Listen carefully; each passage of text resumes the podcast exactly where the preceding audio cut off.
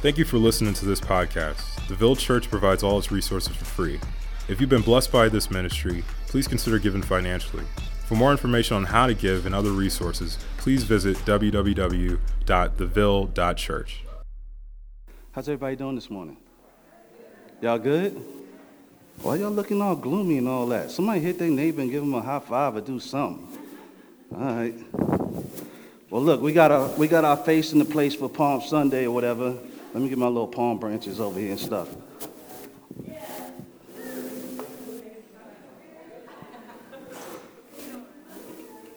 All right. And we got Ty in the building, you know what I'm saying? Can we give it up for Ty, you know what I'm saying? Got the girls with her. They've been in Atlanta doing their thing. We happy to have them back, you know, down in Jacksonville and all that stuff. We love y'all. We always miss y'all. You already know what it is. We miss most definitely, most definitely. All right, let's get into it this morning. So, if you um, have your Bibles with you, or if you have your phones, because half of us, you know, you know how it go.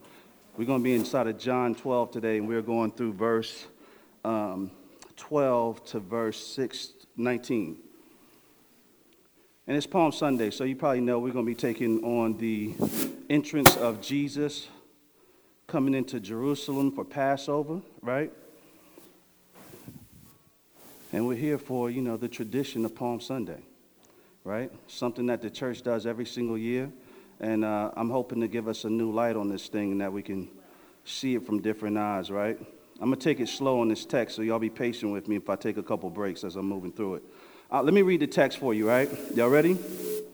So the text says this, verse 12. It says, The next day, the large crowd that had come to the feast heard that Jesus was coming to Jerusalem. So they took branches of palm trees and went out to meet him, crying out, Hosanna, blessed is he who comes in the name of the Lord, even the King of Israel. And Jesus found a young donkey and sat on it, just as it is written. And then 15 says, Fear not, daughter of Zion. Behold, your king is coming, sitting on a donkey's colt. His disciples did not understand these things at first, but when Jesus was glorified, then they remembered that these things had been written about him and he had done and, and had been written about him and had been done to him.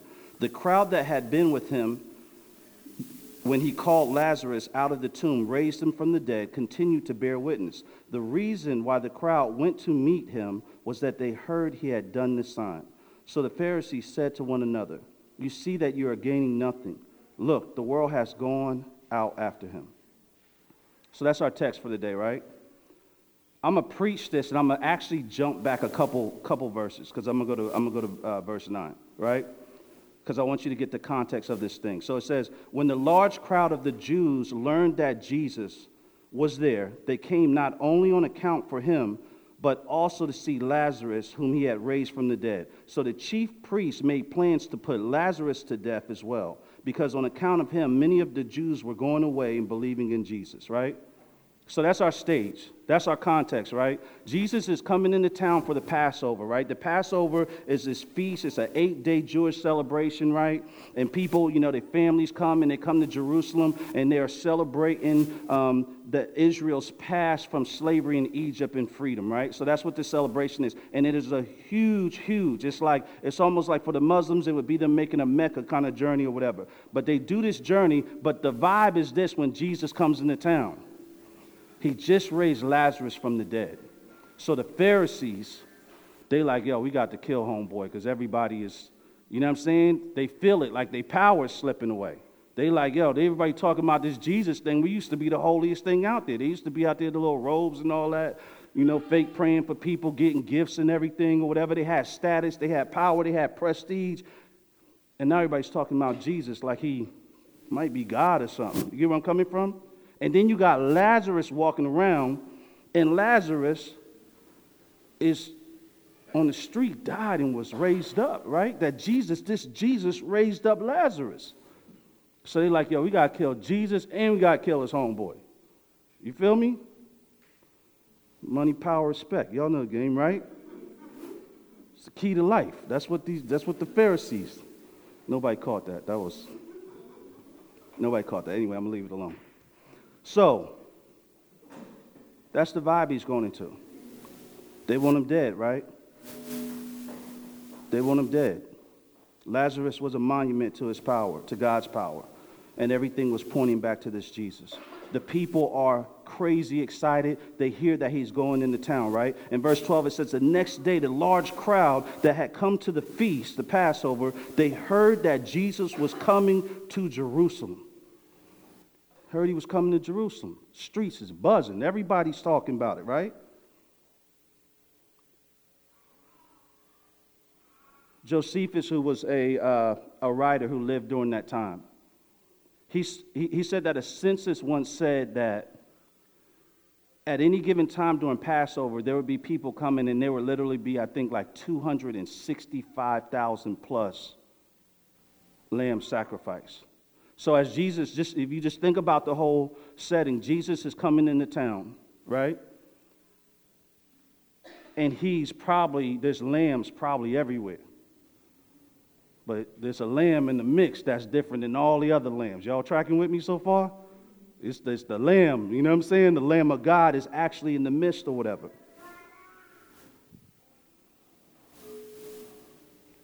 So he's there in the midst of this celebration. And it's a royal event, right? Very much like this tradition is for us, right? I don't know how many of y'all came up in the church or whatever, but you know, Easter, Palm Sunday, that's, the, that's a serious deal. You understand what I'm saying? Like, I'm from New Jersey, but my family came up in the South. You know, if you're a sneaker collector, it's an unsaid sneaker war out in these streets. You don't talk about it, but when you go somewhere, you're looking at other people's sneakers like, see these, whatever, that kind of thing, right? Or like Easter and like Palm Sunday, like my grandma, like, they used to buy these hats and she would have them joints sitting in the closet like little LED lights on them joints. They just had like this power. Them joints had flowers and all that. Like it was crazy. You get what I'm, and like I mean, several months she's plotting. Like right after the holiday passed, she's getting ready, and she's like, "Yo, I'm gonna kill them in the streets with these hats or whatever." Like she wouldn't say it like that, but I knew her heart was a little boastful with it because when they got to church, you know what I'm saying, all the grandmas, it was a war. They come in with their hat, like, and it's like the bigger that joint was, it was like you won, you know what I'm saying? And so you had to stand up doing service if you want to see the pastor, but I'm saying it's a monumental day, right? It's a tradition. But traditions can be dangerous, right? Because if you just go with the fluff and all the lights, camera, action, you can miss the heart. What is the tradition actually for? What are we supposed to really be seeing, right? Is it just a tradition? No, we just need to be in church or whatever and this and that. And you know what I'm saying? And there's more going on in that. And in this very scenario that we're talking about, this situation that happened all these thousands of years ago, people are right there in the middle of this tradition and they are missing something happen. They are missing the real lamb inside of the crowd. Y'all with me so far? Jesus is coming in. He comes in on a donkey. Let me go ahead with some of this more of this text. He says, he says, so the next day, the large crowd that had come to the feast, to the Passover, they heard that Jesus was coming to Jerusalem. And the people are so hype about Jesus coming. It says, so they took the branch, branches of palm trees and went out to meet him, crying out, Hosanna, blessed is he who, who comes in the name of the Lord, even the King of Israel. And Jesus found a young donkey and sat on it, just as it is written, right? So he comes into town sitting on a donkey. Y'all with me so far? And they are celebrating him. People are waving branches around. Let me get my branches real quick. I never have props or whatever. I never have props. I'm about to step in my game up today. It's Palm Sunday. Well, that's tradition. So they got the branches, boom, waving their hands. They like hip hop hooray, whatever they doing, right? But seriously, they saying, Hosanna, blessed is he who comes in the name of the Lord, and even in the King of Israel, right? They like they they are worship him or whatever, right? Let me tell you what these words actually mean, because it brings so much light to the fact that they're actually missing it. It, it, it. so so it comes from a Hebrew word yasha, which means deliver and save, and honor, which means beg and beseech. So they are literally saying, I beg you, save us. They're saying save us, right? That's what they're saying. It reminds me of church so much, right? But we could, because we can worship Jesus, but completely miss him with our heart. Y'all with me so far? They, they, they saying the right thing. They're saying the right thing. Y'all with me? They're like, yo, save us. We believe. We heard about the miracles you did. But there's somehow they're still missing it. Right? See, you have, you have people who think the only salvation they actually need in life is from somebody else. Right? Man, I love going to my counselor complaining about my wife. I'd be like, yo, let me tell you what she's doing, man. How she's mistreating me. And every time he flips that thing over on me. And he'd be like, homie, you, you the jacked up, selfish one. I'm like, what you mean, bro? I didn't pay you for that. What are you doing? You understand what I mean? i thinking I need to be saved from somebody else, but the, the look in the mirror ain't, ain't happening, right? Or maybe, or whatever, we just think we need salvation from practical stuff. None of this stuff isn't true. Sometimes we do need to be saved out of clutches of the press or whatever, right? That's biblical, that's godly too, right? Sometimes we do need deliverance from practical issues. I got some bills that need deliverance right now. You understand where I'm coming from?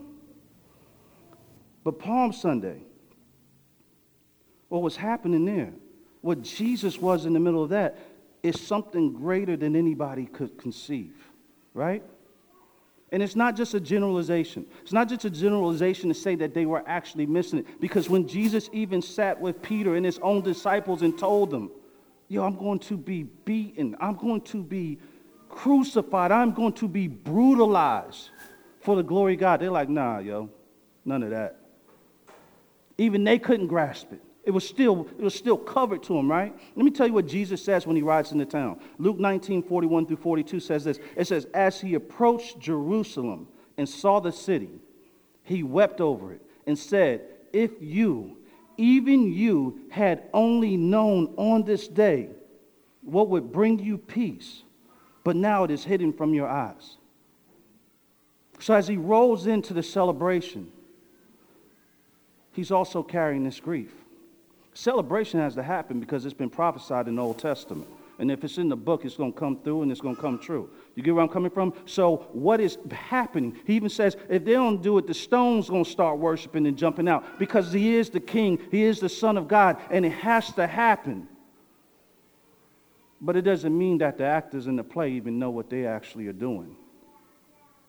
God forbid that be what is true for our church, right? That we stand so close to Jesus and we end up missing it. Just going to church through tradition, just doing it because, you know, it's the American way. You go to church, right? Or maybe it's the way you're patriotic. If you're going to be patriotic and be American or whatever, then you need to be nationalistic or whatever, and you need to go to church and you need to. Mounts to absolutely nothing, right? We see this all through the pipe, all through the Bible. People who are this close but miss it. The disciples, they're right next to Jesus and they miss it. Right? They still in their self-righteousness and their pride, they thought they were better than they were. Right? We know about Peter denying Jesus, right? Everybody knows that story, right? But if you read, says all the disciples took off. This whole squad abandoned them. But if you would have asked them, they were ride or die to the bitter end. Jesus, I'm gonna be with you forever, man.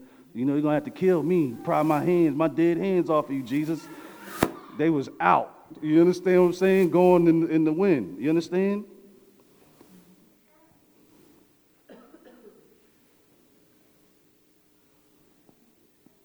So many of the people in the crowd were similar to that. They just they just didn't get it, right?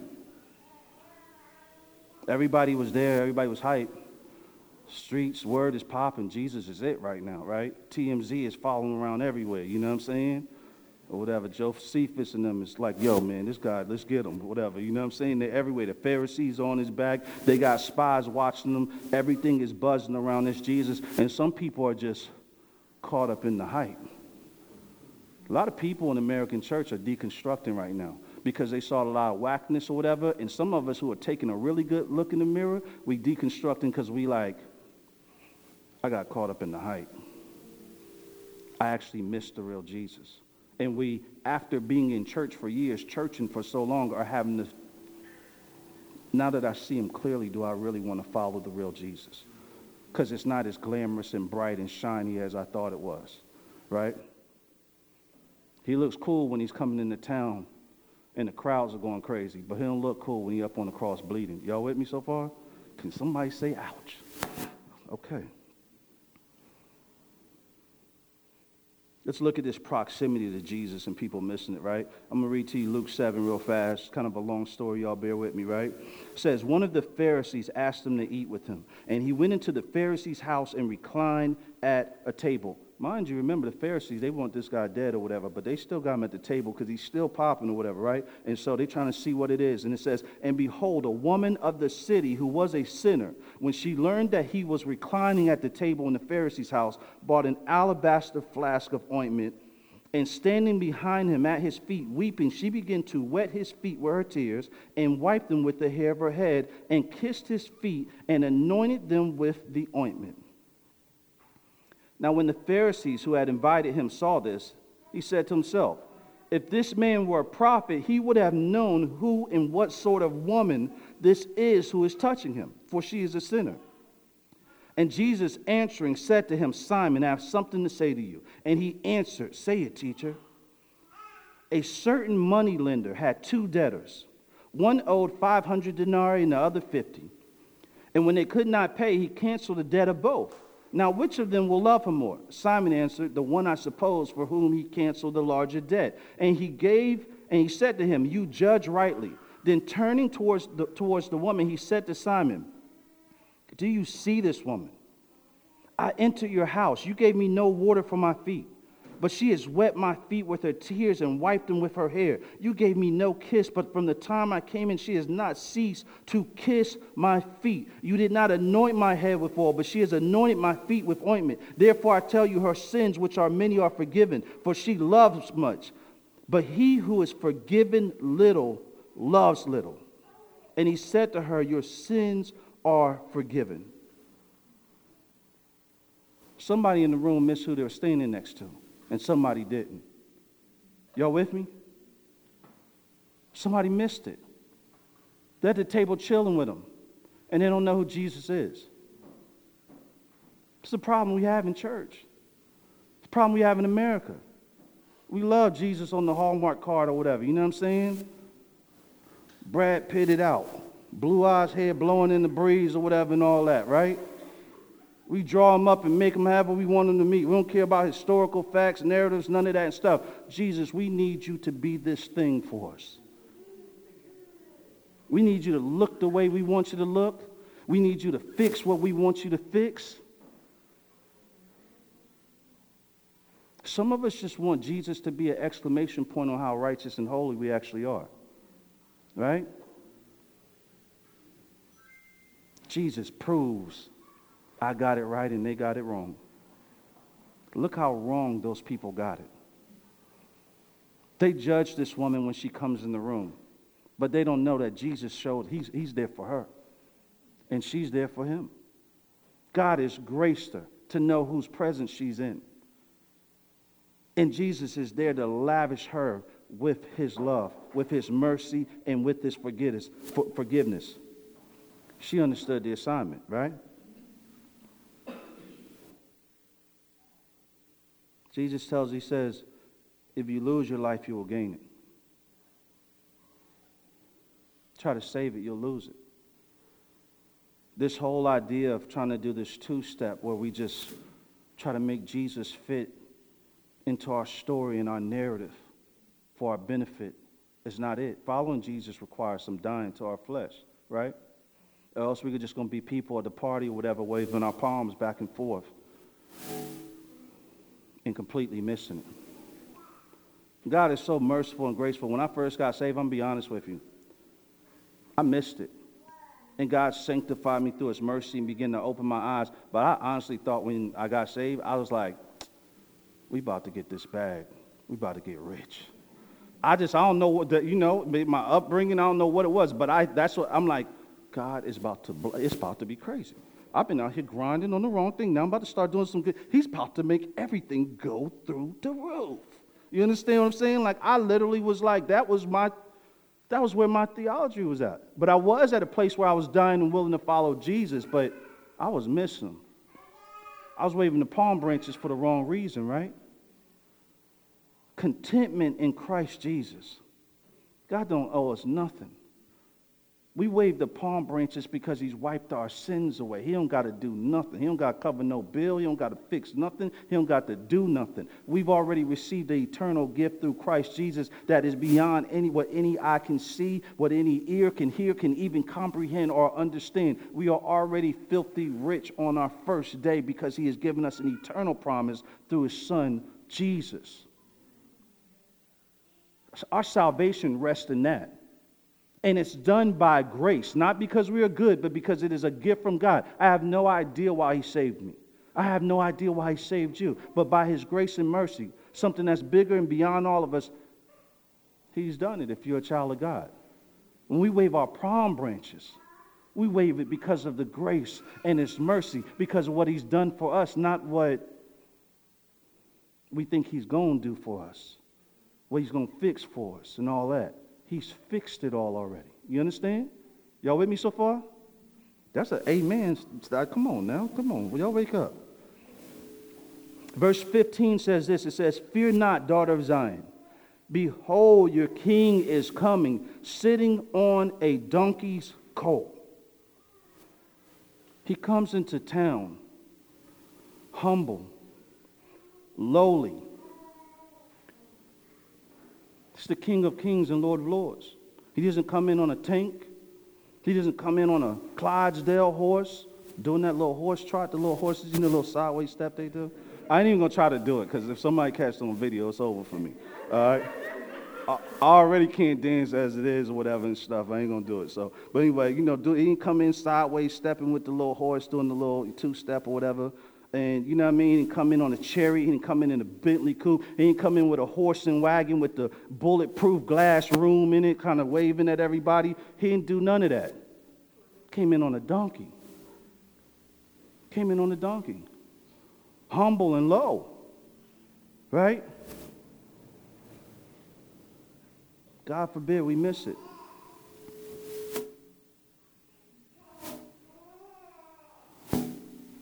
We have to ask ourselves. All right. We still here? All right. Y'all hear me? Y'all still coming through? Okay. All right. But we have to ask ourselves who do you want to ride into town? Right?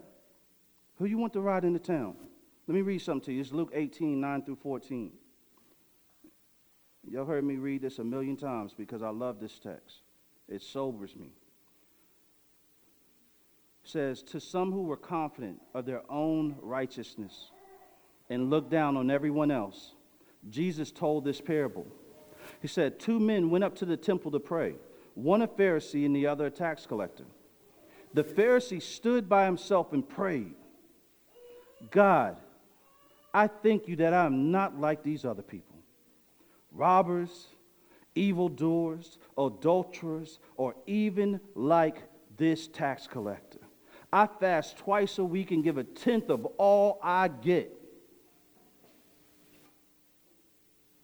Just think about that. Imagine a church like ours being inside of a community like Brentwood, and this being our posture in our heart. That we stand in a community full of people who are going through hard things, right? Often neglected by our city, often missed on when people dream about our city and what it could be. This, this part of town just seems to get overlooked. I believe the church is a pivotal part in responding to that. I believe church is off. I believe that's what God had in plan, had, had in mind when He formed the church. Our salvation by grace and by mercy, but He says He saved us to do good works. That's loving each other inside of this room, but that love spilling out of the building, all into the neighborhood, all into the community, loving people, giving grace and mercy the way that we received it and didn't deserve it, to people that society may deem don't deserve it either. It has nothing to do with deserve. It has everything to do with what Jesus did on the cross and what he mirrored for us, right? But imagine us standing inside of a neighborhood and thinking that we are so good and posturing ourselves like, thank you, Lord, that we are not like these people or those people or our neighbors. That's a dead church. Pharisees were dead. Jesus called them whitewashed tombs. They believe in their times that when you touch the tomb that it was it could be like a curse almost or whatever, right? But he's like they're like these clean looking tombs. But when people touch them or come near them, they end up dead just like them. Our American church done racked up a lot of bodies. A lot of people done touched it and then made them dead. God forbid we be that kind of church. God forbid that we miss Jesus, right? Let me read the next part of this right here. Verse 13 says, and so so we just looked at it. The Pharisees in the temple, he's he's he's running his resume before God, how awesome he is. God, I think not that how God God awesome God is, how God he is, how awesome he is how God He is. I guess that works. Anyway, God, I thank you that I'm not like the other people robbers, evildoers, adulterers, or even like this tax collector. I fast twice a week and give a tenth of all I get. But the tax collector stood at a distance. He would not even look up to heaven, but beat his breast and said, God, have mercy on me, a sinner. And then Jesus says, I tell you that this man, rather than the other, went home justified before God. For all those who exalt themselves will be humbled, and all those who humble themselves will be exalted. The Pharisee was looking for God to affirm his self righteousness, right? He ultimately sees himself as his own Savior, right? So the Pharisee can't stand on the side waving the palm branches. He's waving them for himself because Jesus is a threat. He's a threat to his power. He's a threat to his righteousness because when we stand before Jesus, it's, it's heads bowed, right? It's heads bowed. His head is too high. His head is too high. The tax collector, in contrast to the Pharisee, has taken that long, sobering look in the mirror and can't come up with any righteousness.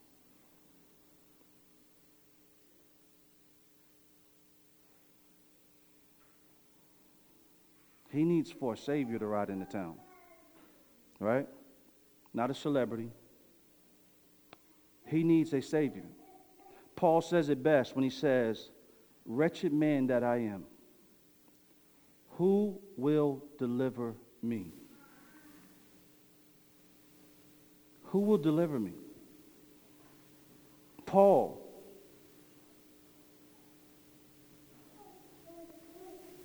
It's Paul who wrote the majority of the New Testament. His posture, what fuels him, is not religiosity He's not a writer because he's awesome and he's good. None of that. He has a well of life pouring out of him. But that well is fueled by his own brokenness in Christ as a Savior. You understand? Wretched man that I am, who will deliver me? That's not cute at all.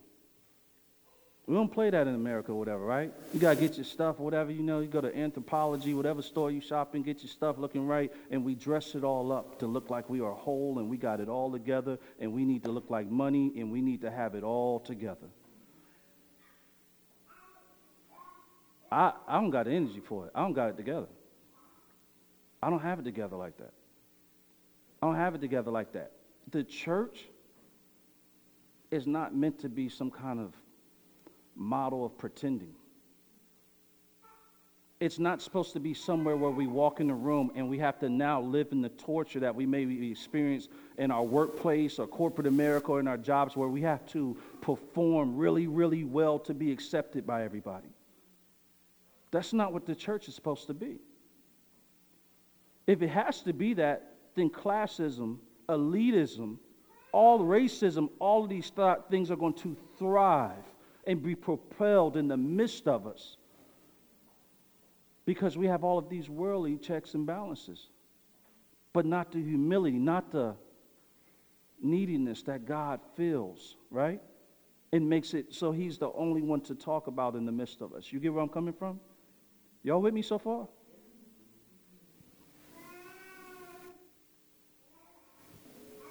In James 4, he says this. Says this right here. James 4 8. He says, Come near to God, and he will come near to you. says, Wash your hands, you sinners, and purify your hearts, you double minded.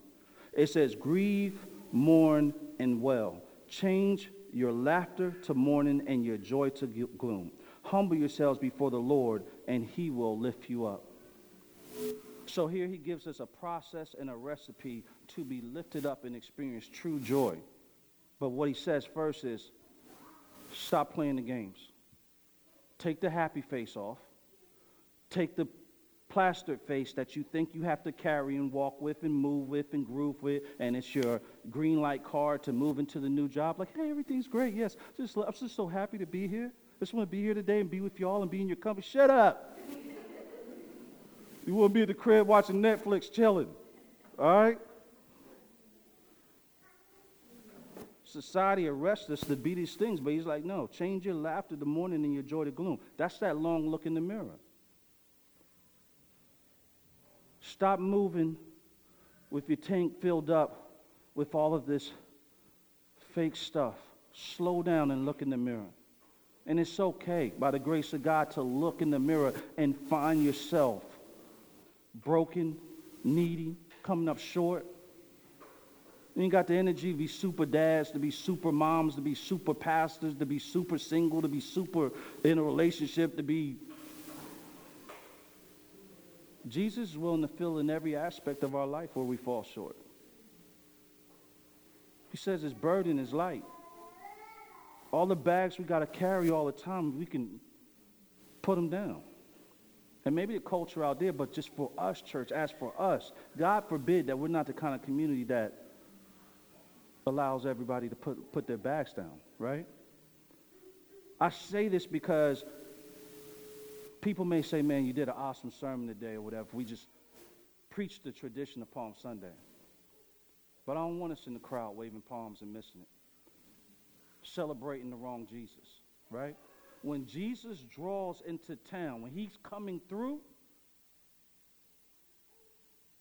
we're going to be beating on our chest. Lord, have mercy on me. Lord, have mercy on me, Father. And he's bringing mercy, right? This is what Jesus was grieving. What he was grieving is that they didn't, they didn't know who was coming through. He's like, yo, y'all don't even know what's about to happen to y'all. He's like, I'm, I'm coming with the goods and you, you don't even see it. I'm coming with an eternal promise. I'm coming up something. You, you think you just need some practical, thing, practical things fixed. I'm coming to handle an eternal problem. I'm coming to swallow up death.